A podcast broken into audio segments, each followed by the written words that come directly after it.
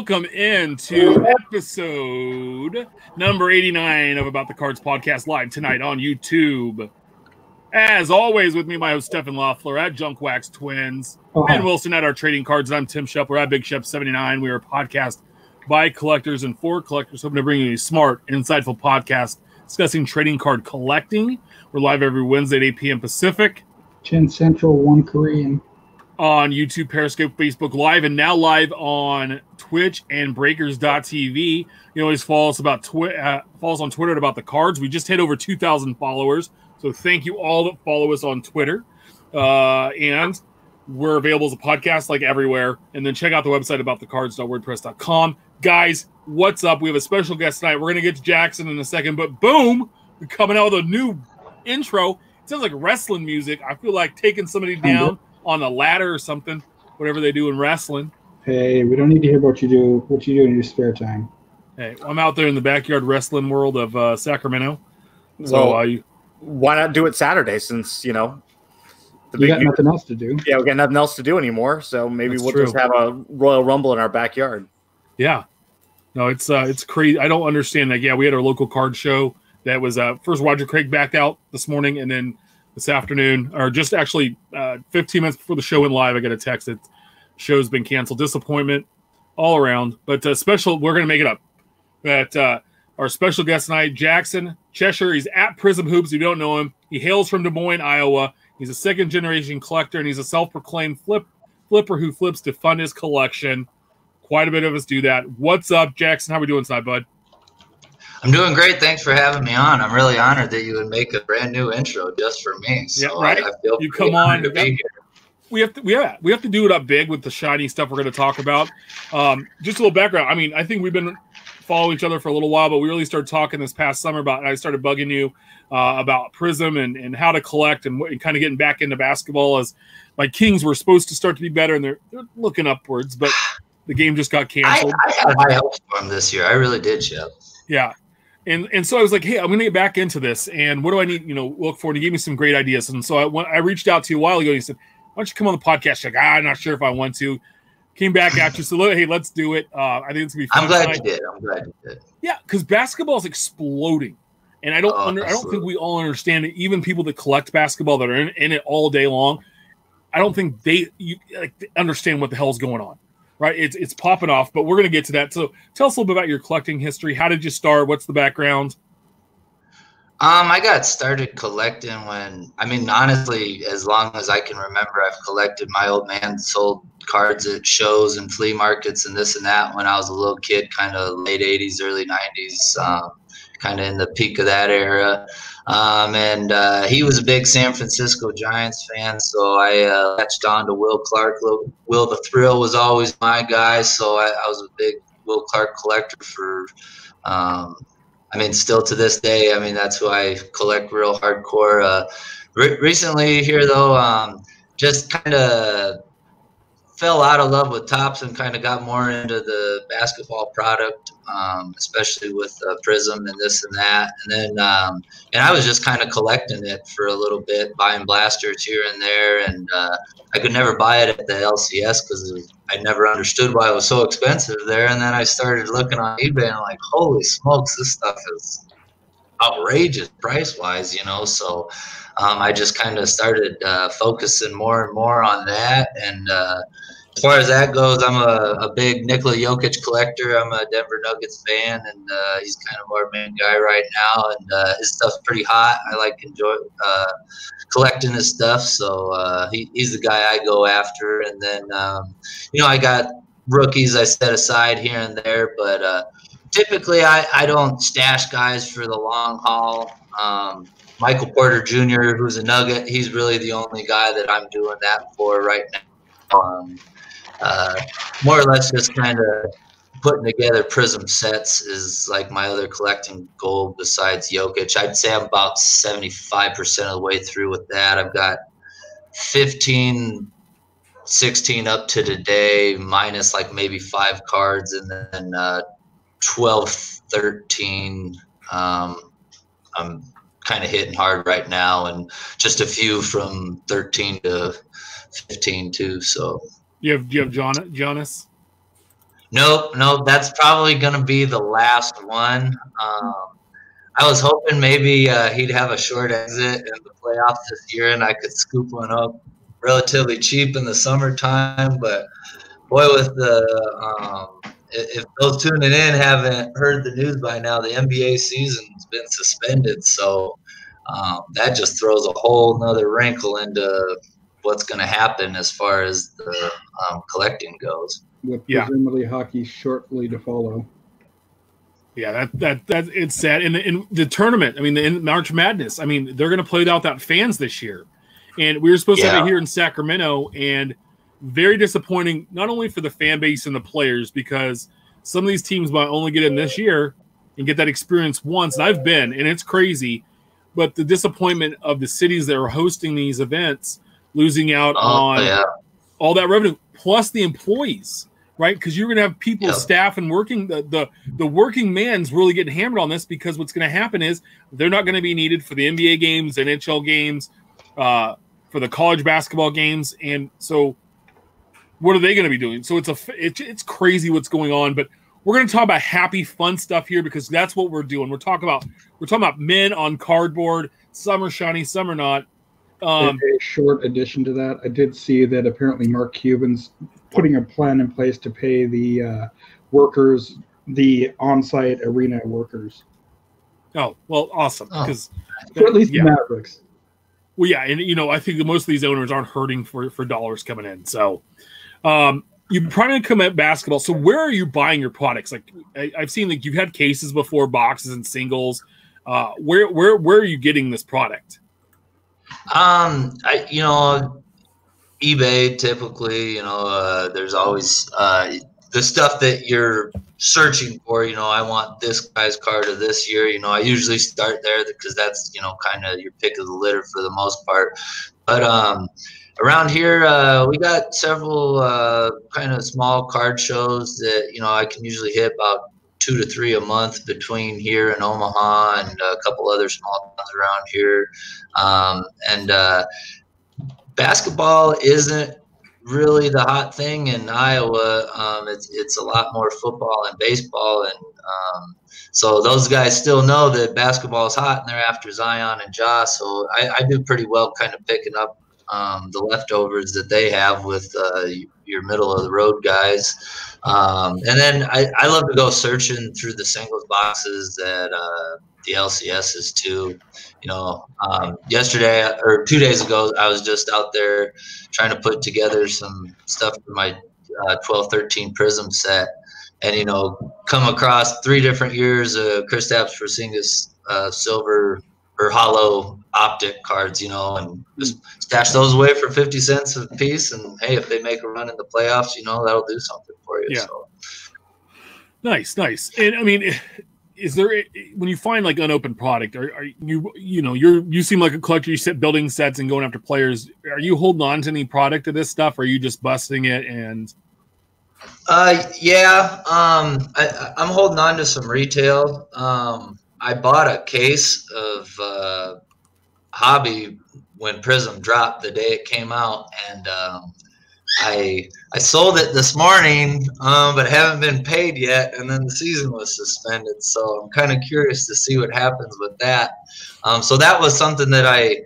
Um, I originally didn't ho- intend to hold on to it all that long term, but people were so scared away of the original price per box because I wanted a couple boxes out of it myself. But then the price just kind of forced me to sell it as a case. And um, uh, but as far as uh, you know, I like I try to set aside like five blasters of um, this year's prizm and optic uh, just to kind of hold on to it.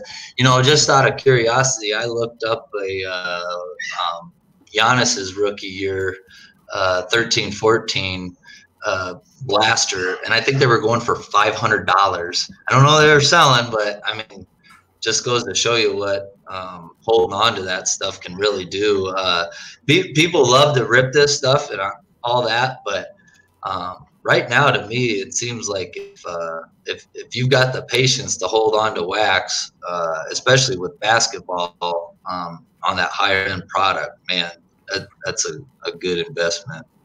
why do you why do you believe basketball cards have just exploded? I feel like in the last twelve to fifteen months, it was all of a sudden it was like just pedal to the metal, and every month we were kind of doing a little bit more than we were doing the month before. Now I feel like we're doubling it weekly. Yeah, um, I, I agree completely. Um, I think that uh, a lot of that has to do with the NBA being very good at like uh, um, promoting their game internationally.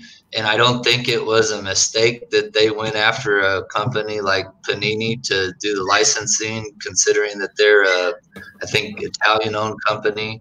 Um, so I think that was probably a strategic move on their behalf to, you know, try to expand themselves globally. And then with the international players that are coming into it too, you know, I think that we're really getting just uh, um, a lot more people um, from different countries who are in, involved. And I mean, I'm always selling stuff on that eBay International Sellers Program that's going. Uh, mm. Usually, just send them to an airport, but I mean, they go to all over the world. So uh, it, it's not just uh, people here in the states driving the popularity of it. I, I, think it's the worldwide craze. And baseball isn't popular worldwide. Football isn't popular worldwide, but basketball is. Definitely. Do Do you think with like Zion base raw base cards hitting over two hundred dollars just last week, Giannis is like two thousand, and Tatum raws are up to fifty plus now.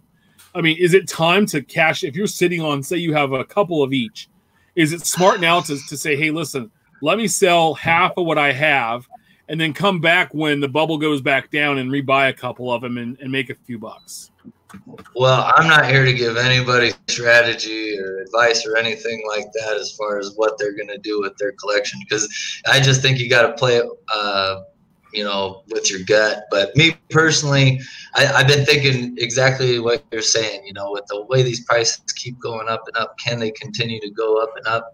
And so lately, I've been kind of selling off the base because um, that stuff's so hot. Um, but like, I was really lucky this year and pulled a silver Zion from Prizm and a hollow from Optic. So I think I'm going to hold on to those for the long haul because um, I've been doing really well on um, their base cards and stuff like that.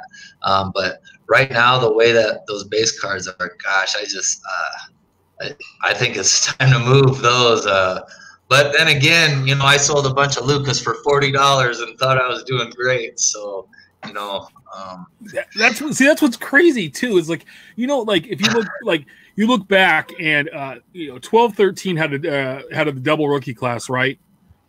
And then yep. 13 14 was awful. Everybody hated that class because it was Anthony Bennett, Oladipo, and some other guys. And Giannis came later. And then it, you know, 14, 15, 15, 16 all came out. Yeah. You know, 17, 18 got kind of popular because the class. But every year they've made more and more and more. And there's been more retail and more parallels. And and we're right now, you know that there's more 1920 than they made of set in 1819 But the prices are crazy. And and to me, it's like something's got to happen at some point where everybody's got to realize that because I don't, I, I don't think the, I don't think the two hundred price dollar price point on Zion can hold that when there's there's so much of that product out there. If you, if you really look and look at all the parallels they've put out, I mean, what what are what are your thoughts? I, I agree completely with that, and I think that this year is kind of a perfect storm of where like Luka and Trae really hyped up um, the game last year, and then this year with Zion, he had so much hype. It was still in college, you know, and then um, just he just became like this huge hype train that just couldn't be stopped. And I, I don't see anybody doing that next year. But at the same time, I just can't see things going back to normal either. So I think you will see prices come down a little bit, but I, I wouldn't imagine that they would go back to, you know, three years ago. Well, yeah, and but you got to look. I mean, right now, if you don't pull John Zion, you're like going like a lot of people are going, "Oh, this is trash. I got I got buy busted." There could be some of these other guys in here, Hunter Culver. I mean, there could be a handful of guys that pop later that aren't getting the run right now. So it's one of those things I, I would sit on them. But let's do this. So we have Prizm, Optic, Select Basketball, and Hoops.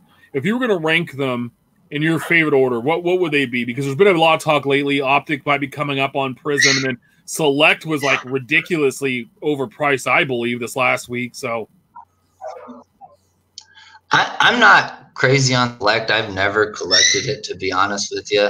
Um, I think Hoops is a nice product for your beginners to get into, your kids to get into, stuff like that.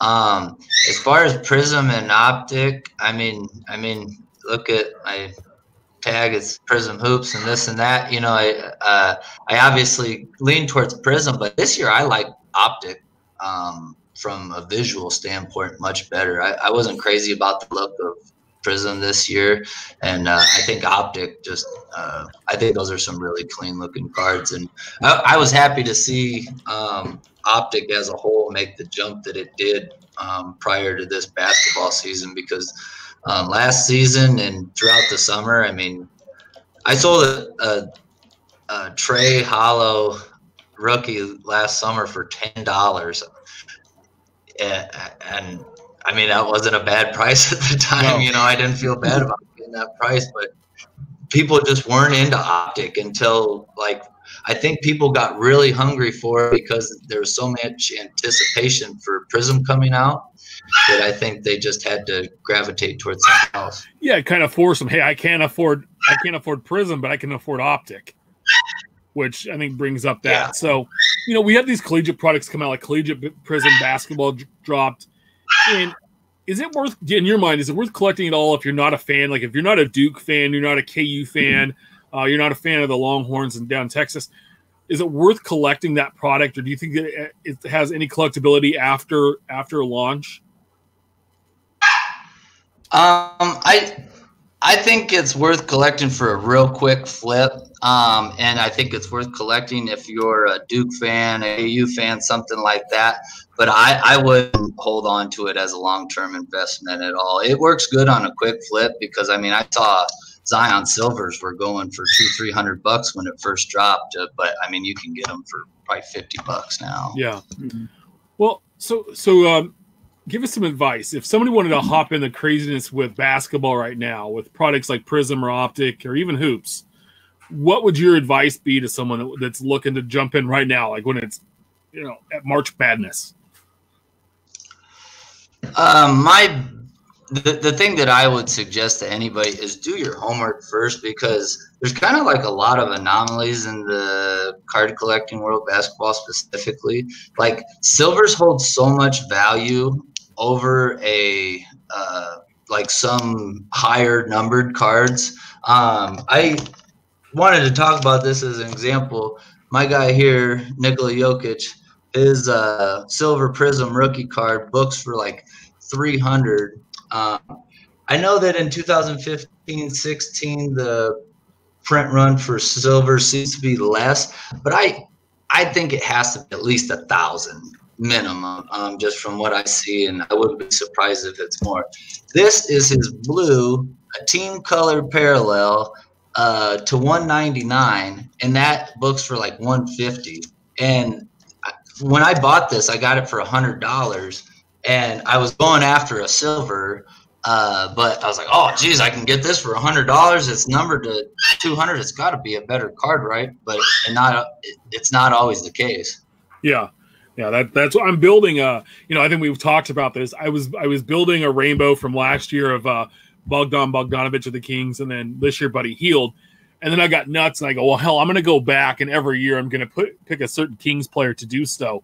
And I think the first year there's like four pair there's like four cards there's the base and then there's like three parallel and now in 18 or 1920 i mean it's like 40 something odd parallels and so i'm like how much more of the base did they actually make to fill all these boxes to get all of these different parallels out because you know 300 base cards at x number of parallels and it's uh, it's crazy to me. Well, so that, that's assuming all the parallels are even packed out, which we know that's not going to be the case. You know, it's just it, it, it won't. No, yeah, I know. Not all the you know 299 are going to be out there, but you got just you know do the math. If you round down even a hundred off of them, it's still quite a few. Um, real quick before we end this, who are some uh, under the radar players to watch? some guys that uh, I know we have the season suspended right now, but you know maybe this at the end of the season or the off season to look for that might be like a player where it's like, hey man, this guy's about to break out. If if you're looking to do like buy him at five, sell him at ten to build up and go by your PC guy, what, what's a who's a player or two to look for? You know, uh, I, am liking the way that the um, Pelicans are looking. Um, not just with Zion, they they got a couple other um, good young guys on that team. Lonzo Ball stuff right now is relatively inexpensive, um, considering what he his potential is in some people's minds. Um, and then they got two other rookies on that team from this year: Jaxson Hayes and then Keel Walker Alexander and uh, both those guys are um, talented players that I think uh, could really do something. Another guy I like is uh, Sekou Doumbouya from the Pistons. His stuff was really, really hot earlier in the season, and Pistons just kind of been a mess, and he kind of fell out of favor. I think I saw he even got bounced down to the G League, but his stuff's gone way down again. You can have it his silvers for about 20. So I think that's a good buy there too. And one thing I would suggest to these people who are ripping a bunch of Prizm looking for Zion and Ja. When you see these no-name silver rookies, just put them away and save them for a rainy day. You know, what's two or three bucks today? You know, compared to potential two thousand dollars down the road in like a Giannis type of example. So, um, you know, so many guys are just looking to make back pennies on the dollar for what they've ripped. You know, to just kind of you know make up for yeah no i mean of, I, I, saw, box but I bought pro- I bought quite a bit of uh, retail in November. Uh, I think the last time I actually saw Prizm at retail was Black Friday, um, and so uh, since then, like I went through and I, I was like, hey, I'm going to sell all the the the the base, uh, the silvers and the parallels I find, except for rookies and any rookie card I have too. I'm just going to stash it away in a box for both the both the years because you just never know uh, who's going to pop. So uh, we always ask everybody this is our, our question we ask everyone uh, before we end the interview. If you'd only own one card that you currently own, what card would it be and why? Uh, one card that I currently own? Yeah, or that I don't own. Either way, whatever way you'd like to answer. Well, well, I was kind one of card for this question. Yes, other people. So if, if there's one card that I could have that I don't have, uh, it would be the Jordan rookie. You know, a PSA 10 pristine. You know, I, I would even take you know two or three. Uh, I, I I just love to have that card. To me, that's the iconic basketball card. And then my other one would be what card I'd like to pull, and that would be a card that I already own, but that's the Will Clark Donruss Elite Signature Series. Nice. Uh, and uh, I, I to this day have about six boxes of Donruss in the closet, and I regularly rip it, just hoping to rip that myself one time because that was a big goal of mine as a kid. But. Oh, that's awesome. Very, very nice. I love that. That that those are good answers and very acceptable. Well, hey Jackson, we appreciate it. Um, everybody, make sure you're following Matt Prizm Hoops let him know you saw him here on About the Cards podcast. Uh, you know, really great basketball knowledge. I mean, we talked tonight about collecting basketball and really what's going on. And um, I can tell, like, we made some trades back and forth to help each other out. And uh, I appreciate that. And I appreciate coming hanging out with us tonight. And uh, we'll have you on again soon. I appreciate you having me on. I got a dog to go strangle now. I apologize for the noise in the background. Thanks, guys. I really appreciate it. No, yeah, it's better than Steph screaming in the, the microphone for his wife to come and uh, do something. Hey, Angela! Hey, Angela! Or, you know, sneezing in the mic or whatever. So, hey, again, Jackson, thank you so much, and we'll talk to you soon, bud. So, um, guys, I know I kind of dominated that, but um, uh, I, I love talking basketball cards, and he's been there. She is. What's up, Angela?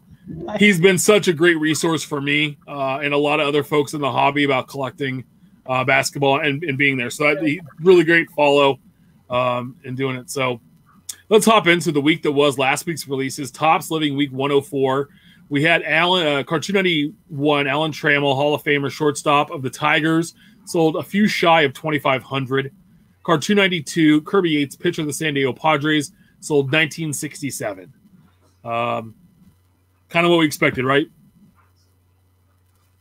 Yeah, yeah. No, nothing too too terrible. I mean, yeah, you know, again, still the off season, and now it's going to be interesting to see as we touched on the NBA season being suspended. We don't know for how long. Does Major League Baseball get delayed? This on demand stuff might be affected because, yeah, you know, it's the, probably going to be the first thing to go, I would imagine, off of a lot of people's uh, buys. But, you know, who, who knows? Yeah, we'll we'll see. I mean, I'm I'm thinking, I'm thinking if they keep having week, you know, weeks like this, like I, I know they're still making money, but it's like, come on, let's let's let's put out somebody that somebody actually like really collects. I mean, even I know I collect Brett. He had a crappy number. Like, we got to put somebody out into this, you know, uh, that people are trying to go after him. And Jordan had a semi decent number, but it's like, let's put two guys out in the same week, not a Hall of Famer and some average at best pitcher for the Padres, right? So anyway, we also had 2020 Panini Donruss Baseball, 1920 uh, Panini Select Basketball, and uh, 19 uh, Panini Encased Football. Uh, so those were the big releases last week. Hot off the presses, this week's new releases: Topps Living Week 105, Card 293, Didi Gregorius, shortstop of the Philadelphia Phillies, and Card 294, Adrian Morejon, rookie pitcher of the San Diego Padres. Whoop de doo. Ha, I'm muted still. Okay, sorry about that. Uh, That's okay. Adrian Morejon, Morejon, right? something to that effect. Yeah. Morejon? Yeah. I, I don't know. Another week of like, really? I know it's Didi's first card, probably as a Philly, Pretty sure it is. but in a back to back Padres, yeah, back to back Padre pitchers. Like, if you're going to do two Padres, why wasn't Hosmer one of them?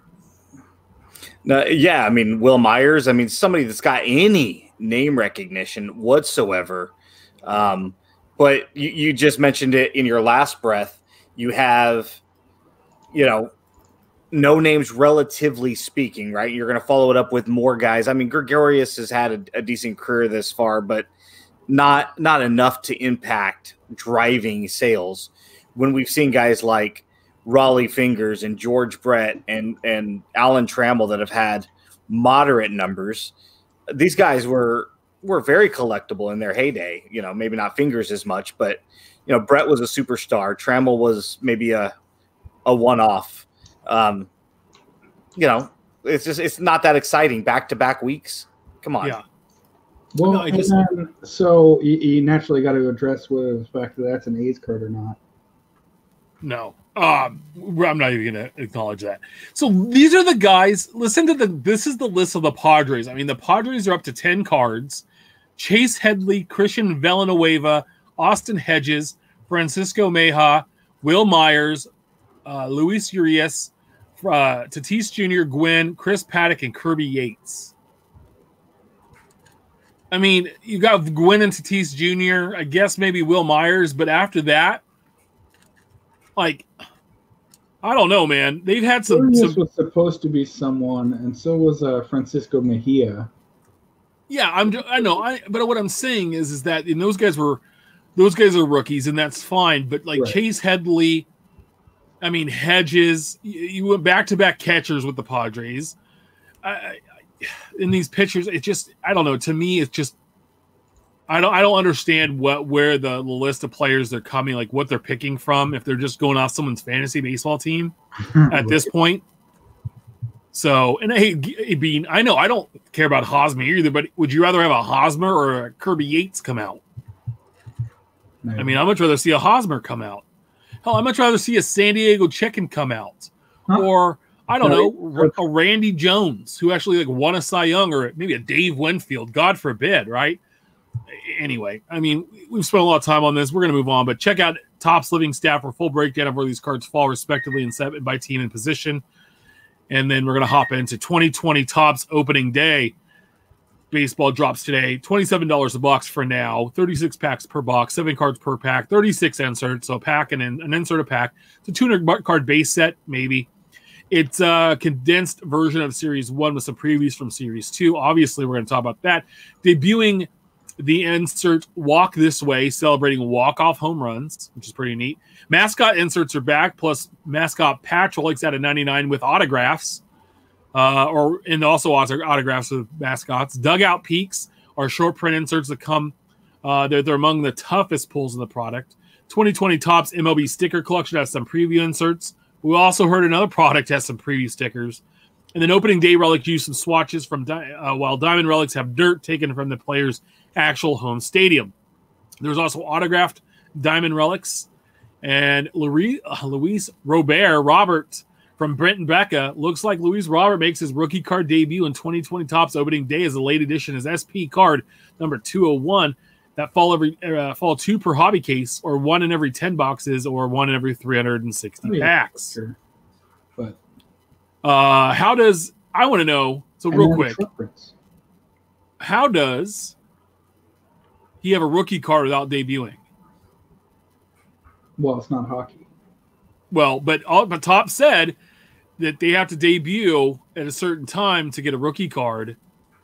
And somebody and I put this on Twitter, and somebody goes, "Well, how did Shohei have it la- that year he came out in 17?" I was like, "Yeah, how the hell that happened?" Because we asked him at the Q and A, and they said, "Hey, they have to debut by such a certain time." But I guess they're just assuming he's gonna he's gonna be up. You know, I mean, Well, he signed he signed that massive extension, so yes, the assumption is he's made the opening day roster by default. And yeah, you know, take again, we take that for what it's worth. Um, it, it, it is interesting that you know the the way the card stock is. First off, being different. Second off, affecting the overall condition is definitely interested. But um, I think it was Ryan Cracknell, I believe, that tweeted out earlier. Uh, the first one sold for ten bucks. No, it was um, it was a listed starting price at nine ninety nine or buy it now for fifty. Is that what it was? Somebody It- somebody was able to pull the the closed sale and was sold for fifty dollars. Did it? Okay. Well, seeing that's the thing is, is that going to be the going rate? Um, you know, Brent Brent Williams had also tweeted out. Uh, I myself saw a Matt Olson walk this way, uh, super short print insert. There was a whole list of all the super short print inserts, and it was a buy it now eh, for two bucks, three bucks each. And Hmm. Brent cautioned, he goes, "Be careful because a lot of these inserts you're buying in pre-sale are not going to get filled." Uh, sure enough, I I got the list from him of what was included in the master team set. That wasn't. I went back to look, and that entire listing had been pulled. Yeah. So, um, Well, And There- Brent said that he Brent said there's a lot of printing. You like you said, Ben. There was um, uh, it was a different card stock. There were some cutting issues where it was it had like rough edges on Yeah. on some of these cards. Why try to shove them in this? And now these boxes that were twenty seven dollars that no one really truly were, were hunting down or cared about, they'd pick it up or open it if they saw it. Now, dude, what do you think that's going to do? These boxes are going to go for 50, 60 bucks for somebody to pull this, try to go after this one card? so I, I was talking to Brent in private yesterday because this is sold as what a kid's product. This Yeah, is a low Usually end it's product. at a dollar, dollar ninety nine. and I, I had said, you know, he, he showed me what was going to be included in the master set. I said, hey, would you mind giving me a, a second uh, mascot card because I need one for my team set. But Bentley had a really cool interaction with Stomper at FanFest and made a couple of local newspapers as a result. And you know, he collects the mascot cards, and Brent's like, I don't know if I'll have an extra for you because because they're tougher to pull. And based on how many cases Brent opened, I mean, he, he's got a finite amount. Um, but but that's the thing is, it shouldn't be. You know, if this is marketed towards kids, these celebration cards, these mascot cards, anything that's going to attract a, a younger collector to opening these packs. But these super short prints are selling for 60 bucks. The first the first Matt uh, Jesus Luzardo popped 50 bucks. You know, the first dugout peaks 70 bucks. I saw of Matt Chapman. It's like, you know, there there's not a guaranteed hit in a box. I mean, I mean, this is not a, a kid's product whatsoever. So anybody who argues otherwise can stuff that because it really is not.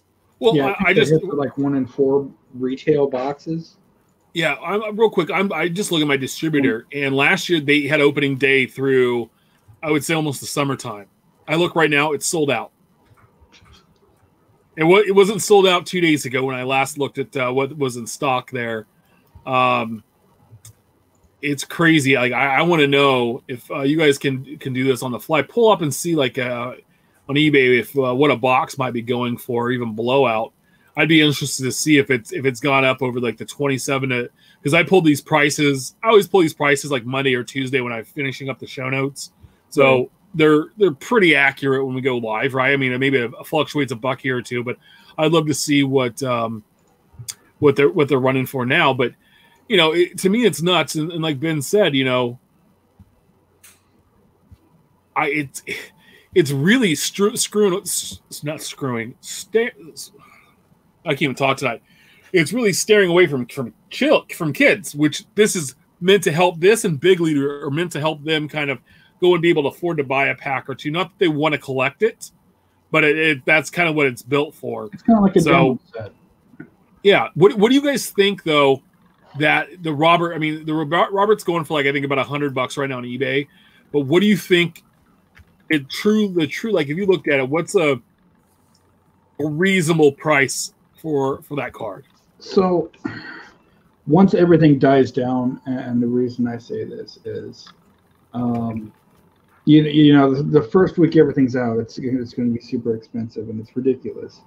But I have opening day cards of Joey Votto and Clayton Kershaw from the rookie years, and I might be able to sell them for ten bucks. That's uh, from the Ass Crack team.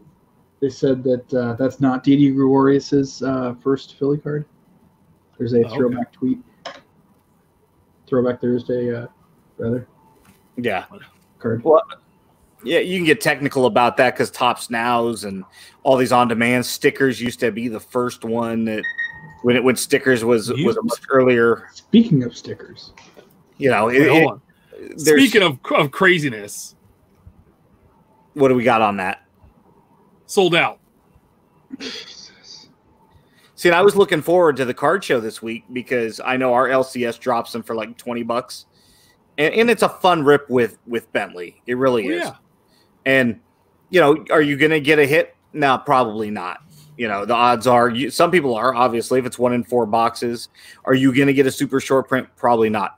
Are you going to get a complete set? No, you won't. Not out of one box. I, I opened a couple boxes last year, and I, I pulled a Jeff McNeil rookie autograph, and it paid for both the boxes. Because I mean, that's how I mean his autographs weren't all that expensive, but that's how short they were to to be able to to do that. I just, uh, you know, yeah, and like the LCS has to kind of buy that from from Topps and from the distributor to get other stuff that they want, and that's why he always blows it out.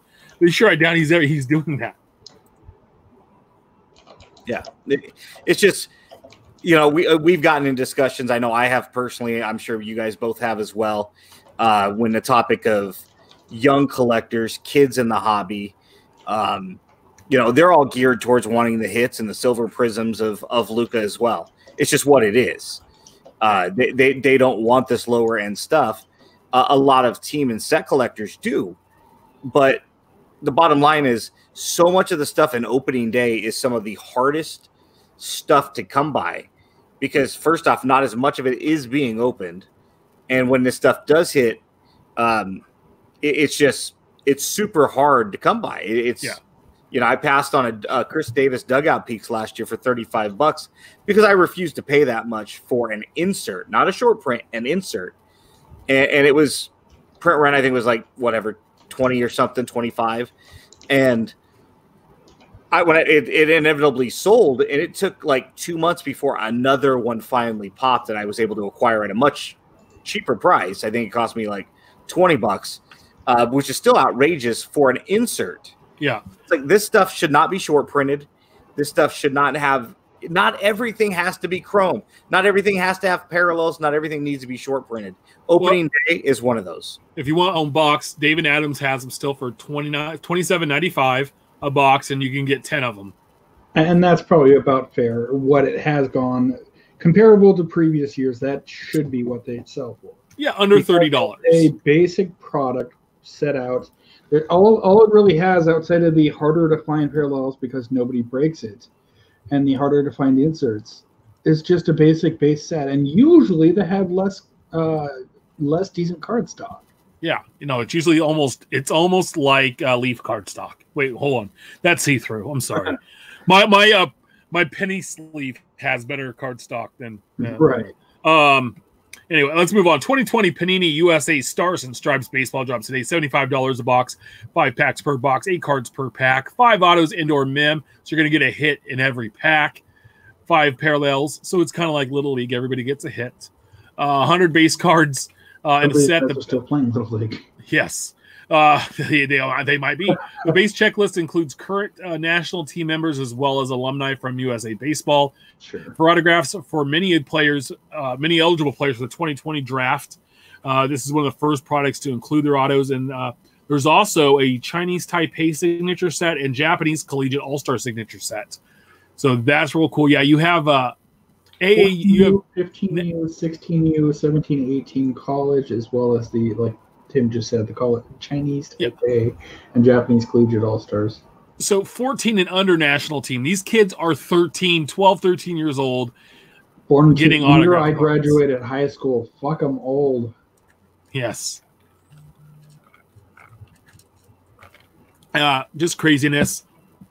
Steph, you probably have opened a little bit of this in the past based on the box you sent me recently. I, I have. I won a bit nuts in 2015, and then 2017, I was gifted a box or two here or there, um, because the guy I did gifted by price, uh, I should say, uh, just because the guy couldn't sell it off his shelves.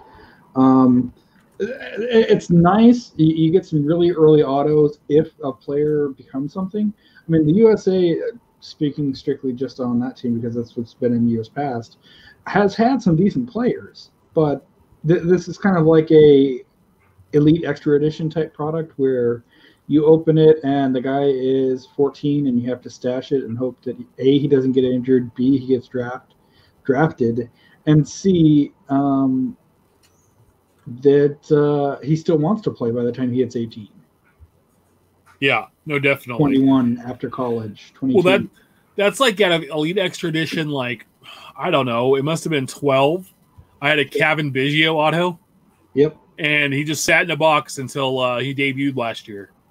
Yeah, th- this is a good product for people that are looking to speculate because there are a lot of 15, 16, 17 year olds um, that are included. So it's, uh, uh, you know, as Jackson had said about some of the silver stuff, you know, these are rainy day cards. Yeah. It, it will be interesting to see if a product like this kind of flies under the radar over the next month or two, assuming that the hobby is impacted from a fiscal aspect if this coronavirus does continue and and people kind of pull back some of their their buying this could be an under the radar set that that you might be able to scoop up for a lot less over the next couple of months for those out there that like to speculate um you know it's already to me a, a, a good speculator based product but at the same time it is collegiate so the, you know the the valuation compared to rookie cards is is considerably less. Well, Sure. the reason I think it it does probably a little bit better is due to the fact that guys are all wearing US Team USA uniforms. Right. So And it, it harkens back to that 80 the 85 uh 85 Topps Yeah. set. Yeah, yeah, no, it's it, it- it's definitely you know I, I I noticed I believe there's only one Oakland A uh, Logan Allen on there. Um, you know how much of it am I going to pursue? Probably none personally because it's not an Oakland A's card. But at the same time, um, I found myself buying a Matt Chapman uh, one out of Donruss this year. So Sure. you know. But he, again, he's an established player, so I have a di- little bit of a different connection with him. Um, but you know, Tim and I were at the card show a year or two ago when uh, found a Matt Olson Under Armour That auto. was- yeah. That was like early last year. yeah, it's, you know, there's nothing wrong with a product like this. Some of it's fun if you're, especially if you're a player collector. There's some good stuff in this. Um, but you know, if you can find it at the right price, and if it does end up getting negatively impacted in sales, and you end up seeing it on one of the Black Friday sales for super cheap, it's probably not the worst product. To, Well, one of the guys I know I'm going to collect is on the 15 and under team, Spencer Butt. Spencer Butt. Uh, also, 2019 2020 Panini Impeccable Basketball drop today. $1,240 a box, one pack per box, nine cards per pack, five autos, and one silver, gold, or stainless stars insert. It's a 180 card base set. Uh, this set focuses primarily uh, on on card autographs. According to Ryan Cracknell, the Elegance rookie jersey autographs are the cornerstone of the product, with on card autographs with a swatch that is limited to a prime jersey piece and or patch. Um, impeccable victories and autographs uh, inserts that highlights big wins from specific games. And then debuting this year, canvas creation autographs and extravagance autographs as well. Um, you know, obviously it's, it's crazy priced because of you know Zion and and Ja, but the stainless the stainless and gold and silver cards, um, these metal cards are super popular as well. They kind of have a color burst behind them, like smoke and paint, uh, which is pretty awesome. Kind of looks like our intro. I just noticed that beginning of our intro right there. So uh, it gives it a good look. I mean, it's just it's the price is incredible for nine cards, thirteen hundred bucks, and that's if you can find and get your hands on it. Uh, it's a good looking product. It's a higher end product, so I don't know. It is basketball collected, I guess. I don't. I don't know. I just don't know what these. I don't even know anymore. I don't. We. I don't know what's going on in the world. I don't know what's going on with basketball collecting. You know, I don't even know. I had my all Saturday planned out, and now I'm just like, I probably have to work in the yard. check this out. Me too, because we were I'm talking pretty about disappointed now. we're talking about laying some concrete in the backyard over a small patch up against the house, and I told Heather, "You get it started, and I'll come in Sunday morning and kind of help." And and now that we don't have a card show to go to, yeah, I was, I yard was laying some. You know, yeah. By the way, I was going to say about laying some pipe anyway. But did you see Richard Marx on Twitter today? oh, beautiful! What a legend! Yeah, Some I- guy clowns him like, "Hey, what music did you make?" And he's like, "The the music your girl used to to before she met you." Like- I, I I'd say this much, man. I had responded to that saying that that Richard killed that guy with one tweet, and it got it got like 400 likes, man. My my Twitter was blown up all day. That was awesome. I was like, I love you, Richard Marx. Like, I couldn't tell you a song you sung, but I know you were popular in the 80s and I probably have heard your music. But you just you went OJ on that guy. You went you were Aaron Hernandez, that dude on the internet. He he had a great bit because he wrote a couple of the NSYNC songs in the 90s, and he was doing a concert, uh, a- and he had JC Chasez with him. And he's telling a story about how the back or the NSYNC used to have to be snuck into the studio. And this girl grabs him as he's going in, and she goes, "You're Richard Marx, aren't you?" And he goes, "Yeah." She goes, "Oh my god, my mom loves you," and he's like, "Thanks." That's funny. Speaking of the 90s and uh, pop culture, where did my window, this one, trying to stay away from COVID 19? Gotta love the juice. you gotta love the juice. That's horrible. in Yeah. tweets that shouldn't have been sent. right. But Oh, also this week, on about the cards. nobody's Also ever this- said that guy is uh, a smart one. Right. Also, this week, 2019 Panini Contenders Optic Football, $140 a box, one pack per card, one pack per box, six cards per pack, two autographs, one will be on cards, one insert, one parallel, two base. It's a 198 card base set with no card 101. I don't know why. Uh, there are quite a few RPS cards without parallels or base cards. So I don't know, like guys, cer- certain guys have card. Like I look at the checklist. Like some guys have some, some guys don't have others. It, it's really strange. Um, it's a chromed out version of contenders. Rookie uh, and autographs are the chase in the release. Look for die cut supernova cards. I mean, this is just a rehash. I mean, it's optic. I mean, they just took contenders and they op- put it in optic juice, and there So, it is. It's football. Uh, your complaint. What's up? If you guys will indulge me for uh, uh, contenders in general, some of the cards look nice, but if you're going to do a variation, denote it on the back, because from what I can tell for this year's contenders, it, football or basketball or whatever, the variations are like this is a different color. Just that border. Yeah. Yeah. And, and contenders to me has always been rather plain. So I don't mind a chromium optic version. But much like Donruss and Donruss Optic, why not just have it in the same collection? You know, same set. Especially, it's just I, I hate these separate releases, but that's just me personally. Yeah. I don't know. It- It's it's goofy. Um, we're gonna move on because it's basketball. And like I said, basketball's You mean football?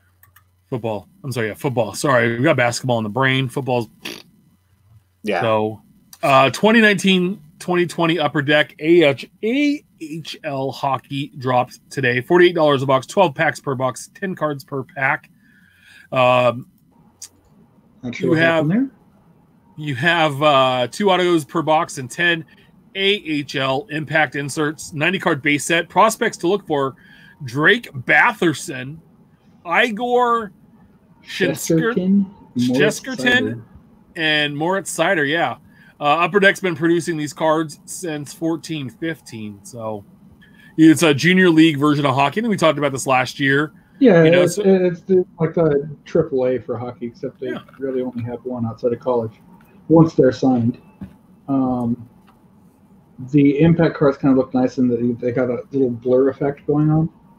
Um, and, and, you know, being the minor league product product for hockey, so to speak, it's kind of nice to see like Bakersfield Condors or Grand Rapids Griffins. Not not everything's a Detroit or a Montreal or a, you know a far off league.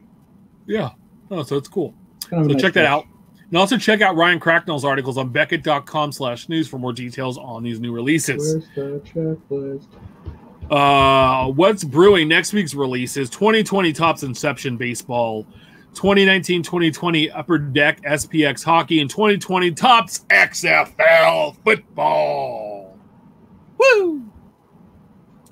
It was funny because someone said that Seattle and Chicago in the XFL are playing, or D- Seattle and Dallas were playing in no front of no fans in Seattle, and somebody said, "Well, what's what's different?" Uh, you know what? So uh, we'll hop in infield chatter, a hobby talk section of the show. Um, hobby hotline promo this week, live this Saturday on YouTube Periscope at 8 a.m. Pacific, 11 Eastern. Dan Anderson from Mojo Break will make his debut. Val Mars from NASCAR Radio and Drew Herndon from Let Me Get the Potograph will be on there. Very exciting. So Hobby Hotline will not. I think this is one of the first shows that none of us are on. Yeah. No, We, we, well, and that's the thing, Tim. You and I weren't on specifically because we had a card show to go to, so we were unavailable. And now I, I would give anything to be able to be on because I don't want to do yard work. Yeah. So Yes. So anyway, check it out. Uh, we I might pop in. Hell, I might I'm gonna be up. I might pop in and say, "What's up?" might have Be a a caller. Might So- might might want to see Dan's opinion on how how this new NBA being suspended temporarily uh, might affect you know the box breaking industry. Yes. Anybody's Hmm. out there, they would like to call into the hobby hotline. That might be a good question for Dan. And, and Dan is awesome. Like, if you've not listened to Dan talk, he always, no matter what, if he believes if he believes in one thing or the other, he might just take the other side just for fun, just to be devil's advocate on stuff, and it, it's great. So, please everyone, oh, All right. You want to cut Steph's Yeah. mic off? yeah. Yeah. there we go, Steph. Uh, And Dan's usually earthquake. Dan's pretty level headed until that whole shtick happened with the whole Mojo break. You know that guy call himself Mojo, whatever, and Yeah, then Dan got fired up, and I was like, "Whoa, doggy!" yeah. No, he Okay. got he got a little humped, and someone called him a a, a blowhard. So, yeah, I don't know. He was wearing a shirt a couple weeks ago that said, you know, blowhard, and then they were talking about. Anyway, it's funny. Um, Phil Hughes, PSA fraudster. No, Yankee Yankees legend Phil Hughes uh, tweeted out. Uh, if I can pull it up here. Um, I think it, it was right after the show last week. It was uh, a couple cards he'd sent into PSA, and one one was a, a Topps Chrome Mini of Luis, Luis Urias, Steph's boy, um, of the Twins rookie card that he sent in to get graded, and it came back with this funkiness on it, and it's it list it's a PSA sticker, and it says on it says mini size RQ, and it Min comes back required. Yes. And Not it many. basically came back as failing because it didn't didn't work in their their scan. He sent a follow up tweet. Good news: PSA has implemented a system or machine to determine if a card is too small or has been altered. Bad news: the cards are perfectly fine, but they're getting flagged. Uh, he also had like a ten dollar hockey card that he sent in, and they said it was altered, and he's like, "It's got a dinged corner. If I was going to alter the card, wouldn't I have altered the dinged corner?"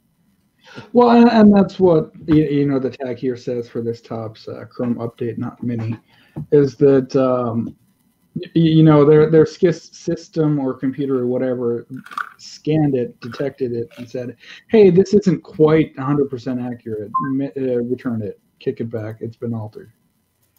Well, that, that's what you get when you have a computer doing everything. You're going to have errors and mistakes, unfortunately. Yeah.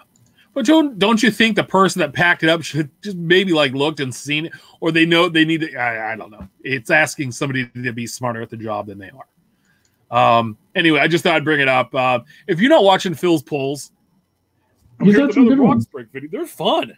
He's entertaining, and uh, he, I love to see what he opens. He's always opening some crazy high end stuff, and he's just like got box. You know, just it's neat. It's it's a fun pull or a fun watch. So you're bored. So Michael Daly, aka is Tim Lincecum. I didn't know if you guys knew this. Uh, a, a Stroudsburg, Pennsylvania man was busted last week for an online scam that netted a large collection of signed sports memorabilia. Pennsylvania State Police in Ferns Ridge, uh, State Police Fern Ridge Barracks uh, were recently contacted by Carroll County Sheriff's on Wynn's uh, office in Westminster, Maryland, to, in regards to an alleged phone scam that counted at least one National Football League player as a victim. The unidentified, unidentified player stated that he was contacted by uh, by a verified Twitter account with uh, handle MLB pitcher. The two began. It was an MLB pitcher with a verified handle. Uh, the two had been conversing via text message, and the MLB pitcher requested game used jerseys for a terminally ill cousin whose dying wish was supposedly receive the athlete's jersey.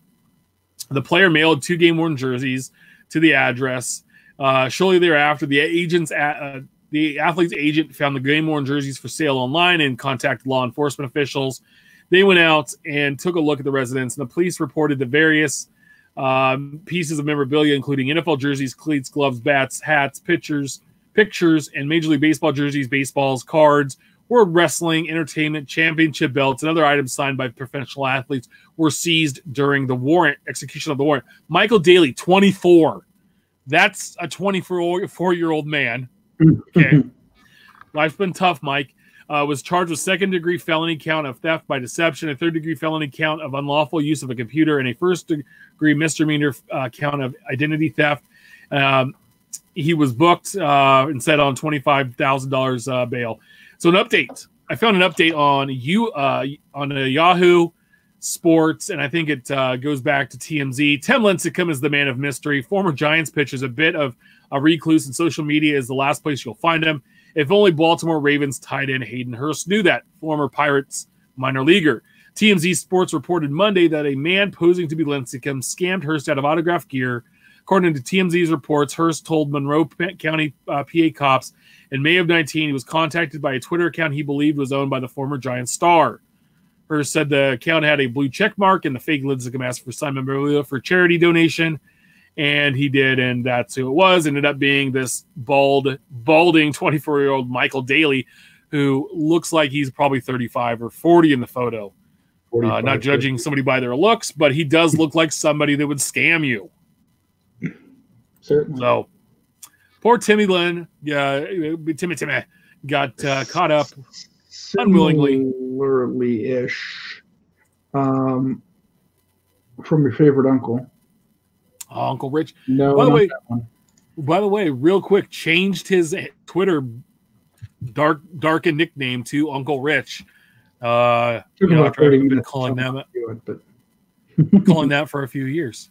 No, no. Um, the w- one of the owners of the uh, ownership group that owns Beckett got busted by a wire talking to uh, a political uh, who knows, essentially saying, "Hey, if you uh, do what I want you to do, here's some money on the side." Oh, I know that happened. Did he go to jail yet? Um, there was an update. Um, according to March 5th, 2020, Global Growth Chairman George Vandeman stated that Mike Causey lied to the FBI and demanded illegal donations from Greg Lindberg. Vandeman stated, We respect the jury's decision. We absolutely, absolutely believe that these verdicts are contrary to the evidence. The jury only saw a portion of the case was about. Interesting. Well, we're going to get into this because we're going to talk a little bit more about lawsuits and to follow trademarks. So Topps, we talked about this on the Hobby Hotline this weekend, but real quick, I wanted to touch on on our show. Topps filed for the trademark protection of the phrase "one of one" for trading cards. Paul Lesko basically said there is really no way that this could happen. He did research on eBay and found 150,000 cards with the description "one of one." Plus, even if they got through the trademark office, he believes that one of the other companies would come back and say, hey, they can't do this. This is a function. Uh, it's functional, and we cannot. You cannot trademark a, something that's functional. He said, my favorite tweet of this whole spiel he went on was, unless this filing is to solely prevent eBay sellers from calling every freaking card in the world of one of one. Look, it's number twenty three of five thousand. That's a player's number, so a true one of one. If so, I apologize for this, and I apologize. And this filing is a thing of beauty. So I wanted to get Ben's thoughts on uh, on this and, and and see what you thought. Uh, you know, we're all in agreement. I mean, as soon as Paul sent that first tweet out, I was like, "There's no way, right? You can't have a trademark on literally a number, right? What's to stop Panini from then countersuing, saying, "Well, we'll have one of two. You know, you know, every number is a one of one in its own right. If you want to argue you know 23 out of 299 is a one of one in that sense. You know they're trying to trademark the word one of one the the numerical you know the the written out word. What are they trying to do? You know it, it, it's it's ludicrous that they would think about that but i think we would all start a gofundme for their legal fees if it meant preventing ebay sellers from using one ebay one of one. Yeah. because then then we would also say Topps please attach fire, rare, vintage, wow, and, and non-auto. You know, short print, which which gets convoluted because you type in Topps opening day short print and then all the red foil parallels from Target are going to pop up because those ones are being labeled as short prints. And it's like, where does it end? And how much did they pay to file for this? Because what a waste of money. Yeah. But so, um, it's just craziness. I just thought I'd bring it up because Ben, and Steph, and I talked about this on Saturday, but wanted Ben's opinion. Upper Deck versus Leaf, uh, we talked about. So, I think I think the reason why Topps like went after they did this is because Upper Deck suing Leaf, Panini suing Upper Deck, Panini's and Leaf are going back. All three of those companies are just like beating on each other, and Topps is sitting over here like, ah, we're not doing anything. We need some legal stuff out there. But Upper Deck is suing Leaf. Uh, Paul Lesko put out also in the Leaf Upper Deck filings, Leaf objected to four Upper Deck duly disclosed trial witnesses John Gerba, Donald Fear, Ryan, and Colin Tennards. Uh, Leaf wants them excluded from the trial. Sports Card Radio was all about this. They uh, uh, Colin was uh, did a little Periscope video yesterday. They posted on their website. Uh, Sports Card Radio called to testify. Leaf's trading card objects Hear ye, hear ye, Honorable Upper Deck Trading Card Company is seeking the expert testimony of sports card radio owners Colin and Ryan Tenards in Upper Deck's prolonged court battle with rival company Tra- Leaf Trading Cards. The Tenards twins could be the key to knocking out CEO Brian Gray forever. In a dramatic response, lawyers for Leaf Trading Cards are seeking to block the expert testimony of the sports card podcasting moguls only a judge can decide what will happen next. Stay tuned for exclusive updates on Sports Card Radio. Adjourned. I love the post. I love I love this. I hope they get I hope they get in there and they can testify. Uh I just I, that's I would find out where this was and I would try to go. This you the uh, pay per view it. This would be awesome help help Brian Gray pay for these legal I, I, I watched it actually part of it whatever would would stream on my way home today and I, I was gonna tweet out guys I'm an American. Signed Colin Tennard because it's like dude it, it was a great line from there. Now I would have been a little cautious if I was him because I know they wrote a piece of it as well.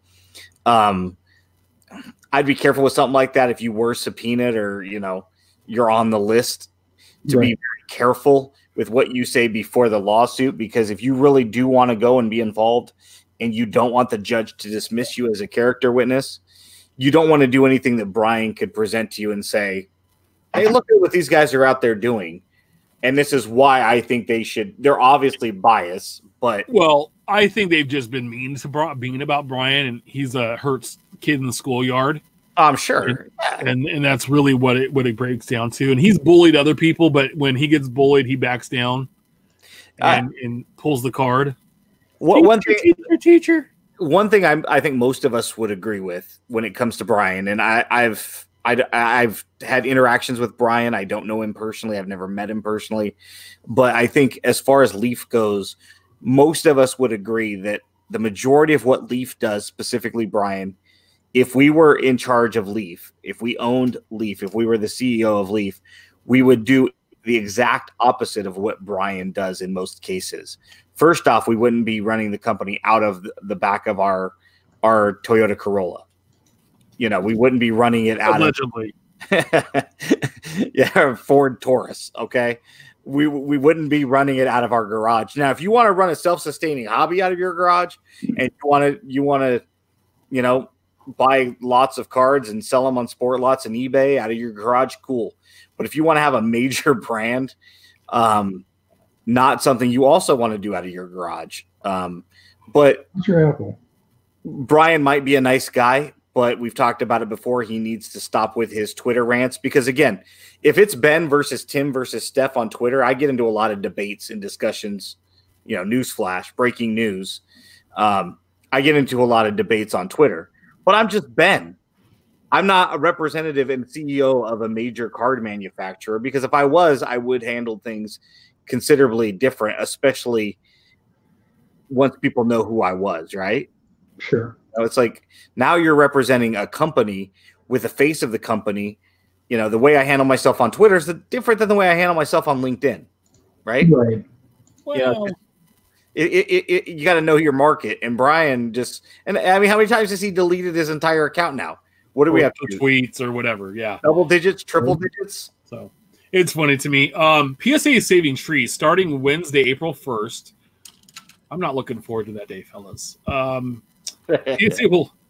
I might not be on the show that day. Let's what, what, what's happening on April first? Let's uh, let's just say that Bob Barker would be very happy. Snip, snip four year anniversary of my shoulder getting uh, surgery. Yeah. Having not the same thing, Steph. Well, uh, I mean, starting starting Wednesday, April 1st, 2020, PSA will no longer accept paper carbon copy submission forms for orders involving cards, tickets, packs, dual or dual service authentication, and grading requests. Like most PSA collectors are doing already, you'll need you'll be required to enter your order um, information online and print out a uh, print out complete copy, completed copy, correspondence uh, submission form. The change applies to mail-in uh, submissions as well as in person. It shows as well. The decades-old practice of accepting paper submission forms has significantly slowed down operations and added to the company's growing backlog, said President PSA President Steve Sloan.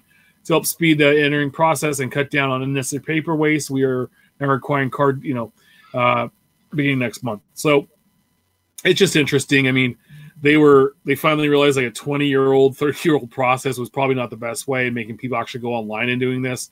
Was a lot more functional. It just scares me that they're like they were still using carbon copies and like cpo type documents uh to to take submissions. Like what year are you in dude? Uh, it should be all online. There should be zero paper uh, with this, except for when you mail it in, maybe you print out the hey confirmation of this is the grading order number, right? And that's it. Um, I don't know. Well, oh, it's nice to see them catch up to Web 2.0 yeah. in time for 3.0. So, 4.0, any, anywho, I just thought it was an interesting point of view, and they're still backlogged like a year.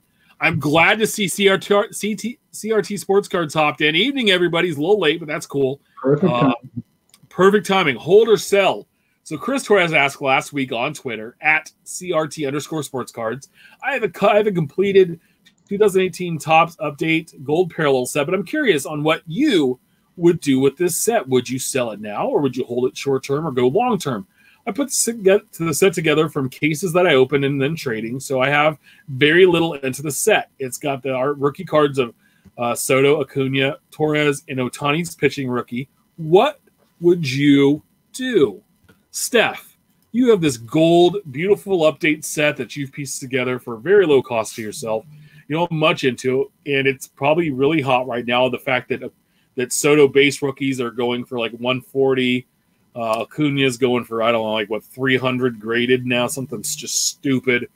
What would you do uh, if you had this gold set sitting around? I stash it and hold on to it for a rainy day. Um, that, that, that's a very nice set. Top, a couple top rookies. I mean, we don't we don't know how the fourth world's going to go on. Presumably, everything kicks back up and re- uh, resumes as normal, um, wh- whether it's delayed or what. But um, you, you know, you won't have any issues selling that set. So why not at least try to maximize what you're going to get? Um, maybe protect it better outside of a gold box. Penny sleeve them all. Penny sleeve them all, top loader them all, get them graded, all of them. Well, I mean, we used to we used to know a guy that went to one of our shops here that uh, said that for, for a good couple years there, from 2001 until whatever year, he collected the base gold parallel number when that was one of the only parallels you could get. Um, and uh, he said he still has them, held on to them, just because he knows if and when he needs to, he can sell it. Yeah. Well, it's like like with anything, right? Whenever somebody's like, "Should I sell this today?" You know, our, our friend Mark Hoyle had, had, asked. I think he tagged all of us in the show with a what was it the 09 Bowman Chrome uh, Trout or Bowman Trout. Mm-hmm. Um, you know, if you don't need the money, there's nothing wrong with holding on to it to see if it can be sold for a higher price. If that's your ultimate motivation, if you're after maximizing, you know, I doubt Chris Torres is hurting for money. I, I doubt it's going to affect whether or not he can feed himself and his wife next week, next month, next year, whether or not he sells this. So, with, with that being said, why not hold on to it for a while? It, it's not really going to depreciate in value. It's always going to be a sought after set. If you list it on eBay right now at a seven day auction, it's going to sell. If he waits a month, six months, a year from now and lists it, it's going to sell.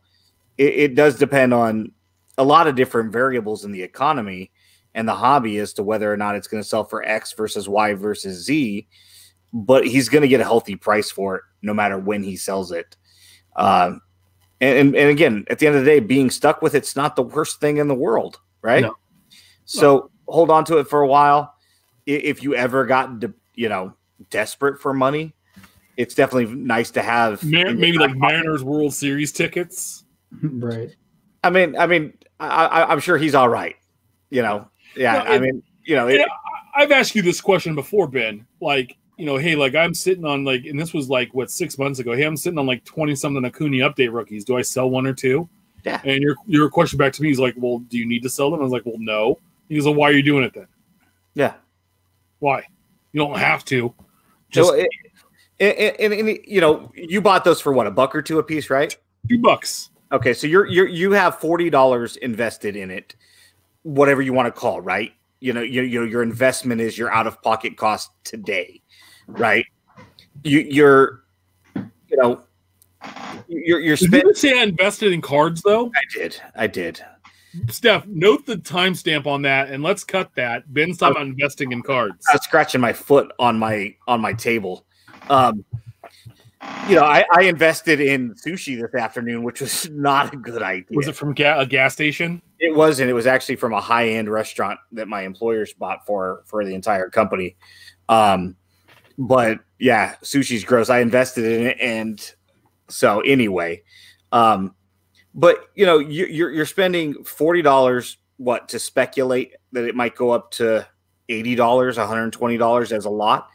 Um, is that forty dollars the difference between you making your mortgage payment or not? Are you you're always going to be able to get your forty dollars out of it? You know, and the bottom line is if you if you cut it in half, you'll get a buck a piece for them at the very least, right? So you'll get half your money back at some point. Mhm. So I think when we were having that conversation, you said they were selling for around 20 bucks each. Yeah.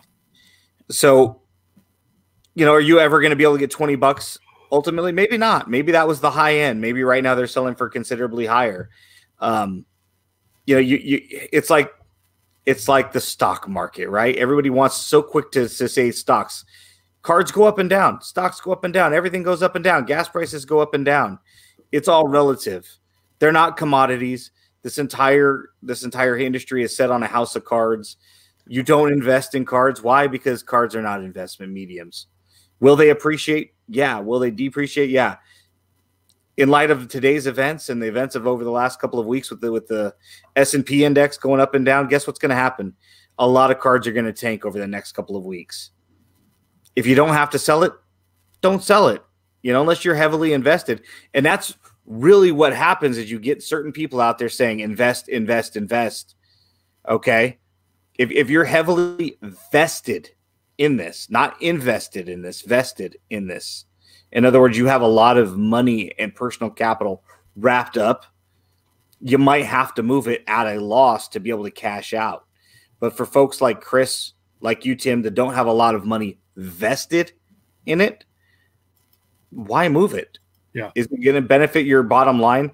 Are you going to not be able to feed your two children tomorrow and next week because you didn't move your pile of Acuñas? Because, you know, wait. Times Wait a while. tough. Well, and that's the interesting part too, because he followed it up uh, with how about a 2019 Topps One Ser- Series One complete gold set? My, my advice to Chris, I would hold. You know, we just Hold your flashed, gold. you know, He said- for- go ahead and read, read what he he said. responded back to it. He said, I have under $100 in the set. I took it down for sale after having a $1,250 offer on it. That is why I posed the question, as I felt I would regret moving it now. Very try. I agree. I think you should hold it. I think you should hold the Golden uh, Series 119 set as well.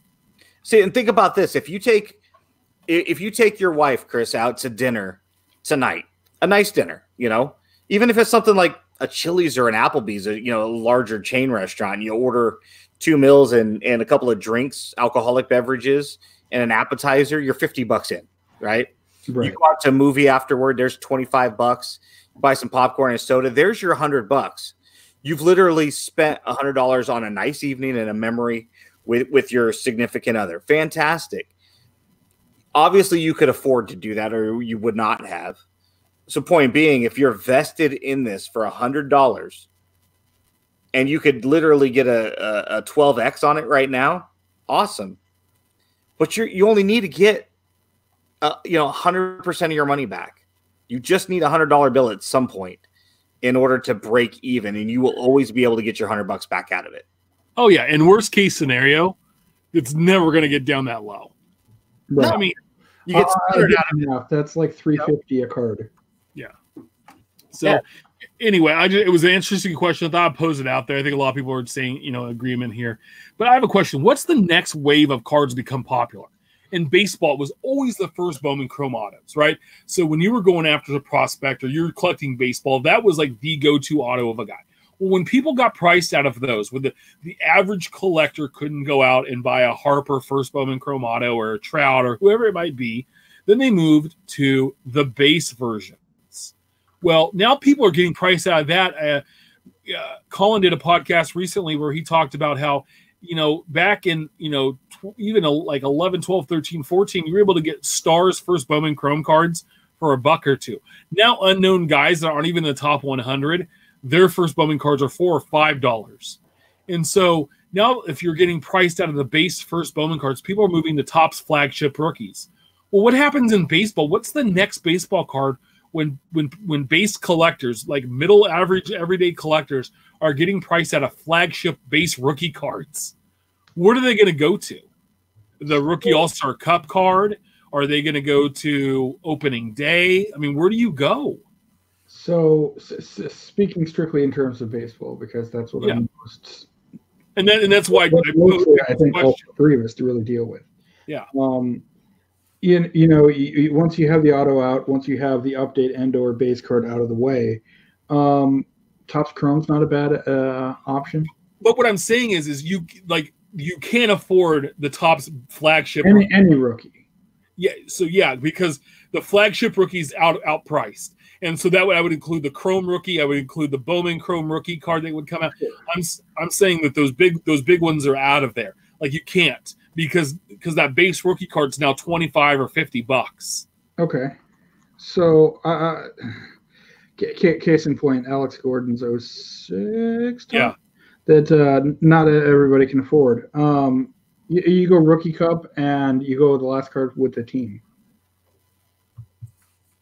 would be my argument because it, it, presumably they stay with your team for a while. You want that last card, and the rookie cup.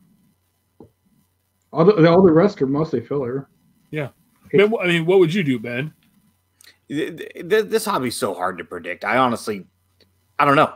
I, I mean, who knows what the minds are? It just seems like right now everybody's so heavily influenced by whatever somebody says, and the biggest voice in the room wins. So I, I honestly that would be me.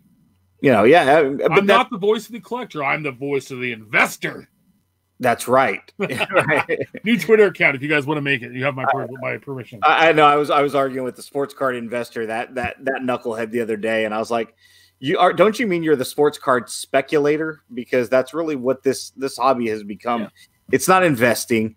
None of this is investing. It's all speculation. It's like oil. It, it really is. I mean, it's you're, not you're, like stocks. It's like it's like it's like drilling for oil.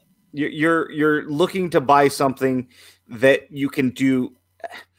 Everybody knows that knows me. I'm not a big fan of Gary Vee, but the other day he's like, invest in this today and flip it next week. I'm like, that's not an investment. That is a flip. That is speculating. I'm going to pay $100 today and speculate that I'm going to flip it for 150 next week. Yeah. An I investment like word speculate. It's better than invest. I, if I invest, I'm going to buy something for $100 today and I'm going to hope that it appreciates over two, three, five years, right? That's why there are, are things in place. If I buy real estate, right, which is commonly related to uh, capital gains, um, you know, you know, if I if I buy it, you fall under these laws for two year window. Did you live in this home? Did you own it for two years? Because you're not allowed to to to make a profit off of it within a 24 month window. And, and, you know, you're speculating. Understand something. If you buy something for 20 bucks and you sell it immediately for a hundred dollars under capital gains collectible laws, you got to report the $80. Just like if you buy it for 20 and sell it for 10, you can report it as a loss. You know, it, it, nobody's saying to report it on, on your taxes necessarily, but theoretically you should. Legally, you should. And you're speculating. That's all you're doing, right? You, you're, you're spinning the roulette wheel. I'm going to drop a $20 bill on this spin of the roulette wheel. Let, let's see Black 21 come up. Yeah. No, I just and so you know, and I kind of I did a little Periscope video the other day, and it was with all the new basketball releases flying off shelves and prices of hobby and retail exploding. What's the next chase? I mean, 98, 90, there the 80s Fleer has really been priced up quite a bit. Um, and what's the next ba- basketball card to, to chase once you're priced out of you know the current releases or like 80s Fleer, which is really popular? Said, and my thing was is I went over the 92, 93 draft class with Shaq and Zo all the way through the 98, 99 class that had Dirk and Nash and those guys in there. I mean, you I mean, uh, Dirk and Paul Pierce, but you had in between Nash and Iverson and uh, Paul Pierce, and you had Chris Webber, um, Kobe. You had so many guys in those middle draft classes. Uh, you know, uh, Grant Hill and Jason Kidd, Hall of Fame players and I think that's people are going to reckon go back to that spot in time and collecting and, and look because there were some beautiful inserts and parallels of cards done at that point in time. Um, I think that's where people go back with basketball. We'll see what happens there. I think do you, do you well, go ahead, Steph? I, I think a good one to add to that unopened you know, I, I know uh, many many episodes ago, uh, Biggs said that you know unopened is, is severely underappreciated, but I mean it really is. Yeah, Well, because okay, I could buy a Shaq rookie probably two, three, five, ten bucks, graded whatever price. Um, but I can sell you a pack that I can guarantee may be able to say, hey, you might be able to pull it out of this in a better condition. Yeah, it's an interesting point. Uh, do you think this quen- this thirst for basketball will ever be quenched? It might be after today. Yeah. The market's see. gonna I- I would be I would be absolutely shocked if the market doesn't see a precipitous decline over the next couple of weeks at the very least. Because the uncertainty around the future of the NBA. When, when is it coming back? Is it coming back April 1? Is the season over but the playoffs are going to resume? Are they going to just call it because at some point Games. You- you, you know, first off, the owners are going to get reimbursed. They have insurance, so they're not going to really lose any money. Um, you know, guys like Mark Cuban coming out and saying what he said about you know paying his his hourly employees, I think is phenomenal, Mhm. uh, and I hope all all of them do because it, it's got real world effects, right? There are people that are living paycheck to paycheck. You know, security has nobody to to protect Ticket takers. have nobody to yeah there's no tickets to take there's no popcorn and and uh, you know, Beer. and you know these are people that are working probably two or three jobs to make ends meet i would imagine um you know working part-time jobs to augment their their household income and you know but the, the bottom line is we don't know what's going to happen at some point these nba contracts expire i don't know when they expire but i would imagine probably july 1st is when they they they end officially and go into the next new year i, I don't know the exact date uh, so if you start to extend the season beyond the contractual obligations of the players, hey, I'm a free agent and I'm looking at a, a lucrative uh, market. I'm probably going to leave. Um, and I, now all of a sudden I'm asked to play for my current team who may or may not resign me, Yeah. but I don't have a contract. I'm not going to get injured Well, the Players Association wouldn't let that happen either. yeah. It, so you start to run into different complications. Yeah. If this were to linger, you're going to see that become an issue. You know, the, the 2020, 2021 season, you know, starts up in what, September with, with training camps. Um, you know, the ripple effect, the longer this lingers. And subsequently, you know, you're going to start seeing different industries affected financially. And the socioeconomics come at play. If I lose my job, guess what happens? I'm not buying cards. And if that happens over the course of a lot of different industries, all of a sudden these estimated 7 million, you know, collectors might drop down to 5, down to 4. You start to see remember in the espec- herd. these flippers In the swamp. it's all fine and dandy when when you have plenty of buyers to buy up what you're flipping, right? Yeah. But what happens when you're coming in here and you you buy up a lot of inventory and you start listing it everywhere and the buyers go away, the sellers are going to go away too. And a lot of people are going to take baths. I hope that doesn't happen. But we've been talking about this bubble bursting for a long time. And a it. a recession might be around the corner. And you know, good lord, if this continues to happen, we might be looking not at a recession but a depression. It's possible. How probable we don't know, but it's possible. you know the thing is is i think the people they'll stand through this are the real collectors the ones that are doing this because of it's a it's a hobby it's an enjoyment it's something you know that is uh, a go-to so we'll, we'll see what happens there let's finish this off today uh 2020 mlb breakout players if they ever do play the 2020 season major league baseball season who do we think uh, will be a breakout players now because i know none of us can just pick one uh, i had us all pick a homer pick and then somebody from another team uh, that's out there. So, Steph, who's your homer pick for bl- breakout player in the 2020 season? I mean, was is there really any other choice than uh, Torii Hunter. my my little shit? Nobody knows who that is because it's a gallery card. they showed It's Nick's card. Who took the photo?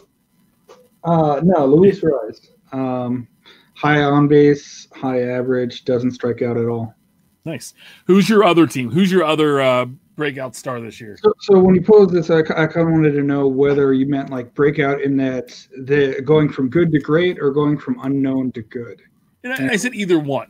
And and you said either one, so I kind of let both of mine because when I looked, you hadn't addressed that. But uh, Andrew Benintendi, Ben Ben Nintendo, or Dan uh, Dansby Swanson. One was kind of a prospect for a while, kind of fell off most radars. I like what they're doing in Atlanta, and uh, Ben Nintendi has uh, all the room in the world with Betts now out of Boston to prove himself. I, I liked your picks, all three of them around. Not too, not shot, not shabby there. All right, Benjamin, who was your Homer athletic pick? Dallas yeah, Braden.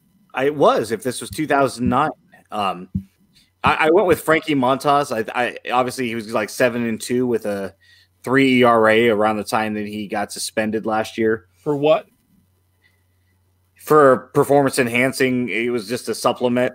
Um, but I love that he had full transparency on that, and he's like, "Dude, had I known, I wouldn't have taken it." Um, I don't think he was trying to cheat, but that's not for me to say. Um, but I think he's going to have a really solid year.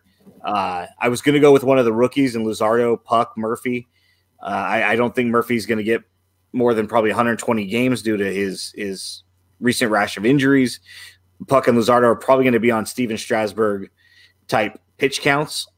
Sure. Um, so I, I, I, don't think this would be the year, but I think Montas, um, a non-homer pick, I went with Eugenio Suarez of the Reds. Uh, I think some of his numbers were inflated last year because of the live ball. So let's assume that there's a market correction for him. But think about this: he's now got he's got a really good pitching staff, right? You now have Moustakas, you have Castellanos. They've brought in other players that can pick up some of that protection. So Joey Votto is a if, bat. If Votto bounces back, he's had a decline over the last two years. So either we saw a rapid decline with him, or but again, he's had a shoulder a lot in Cincinnati for years. Yep. So now that lineup is a lot deeper, one through eight.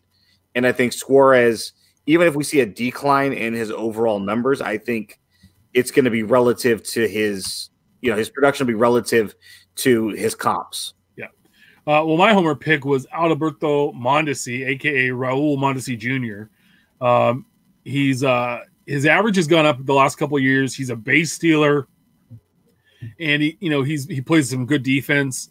With all of the youngsters playing shortstop, this is kind of like the superstar position, like of uh, in baseball.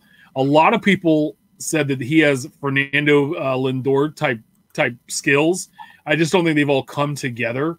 Um, he debuted and it took him a couple years to fully stick in the in Major League Baseball, but I think this year uh, he's set for some big things. My other pick was Austin Riley, who was came up last year the Braves, gangbuster, just smashing home runs. Nationally, kind of figured him out a little bit. Um, he's going to probably get a lot more opportunity to play as he was playing in the outfield.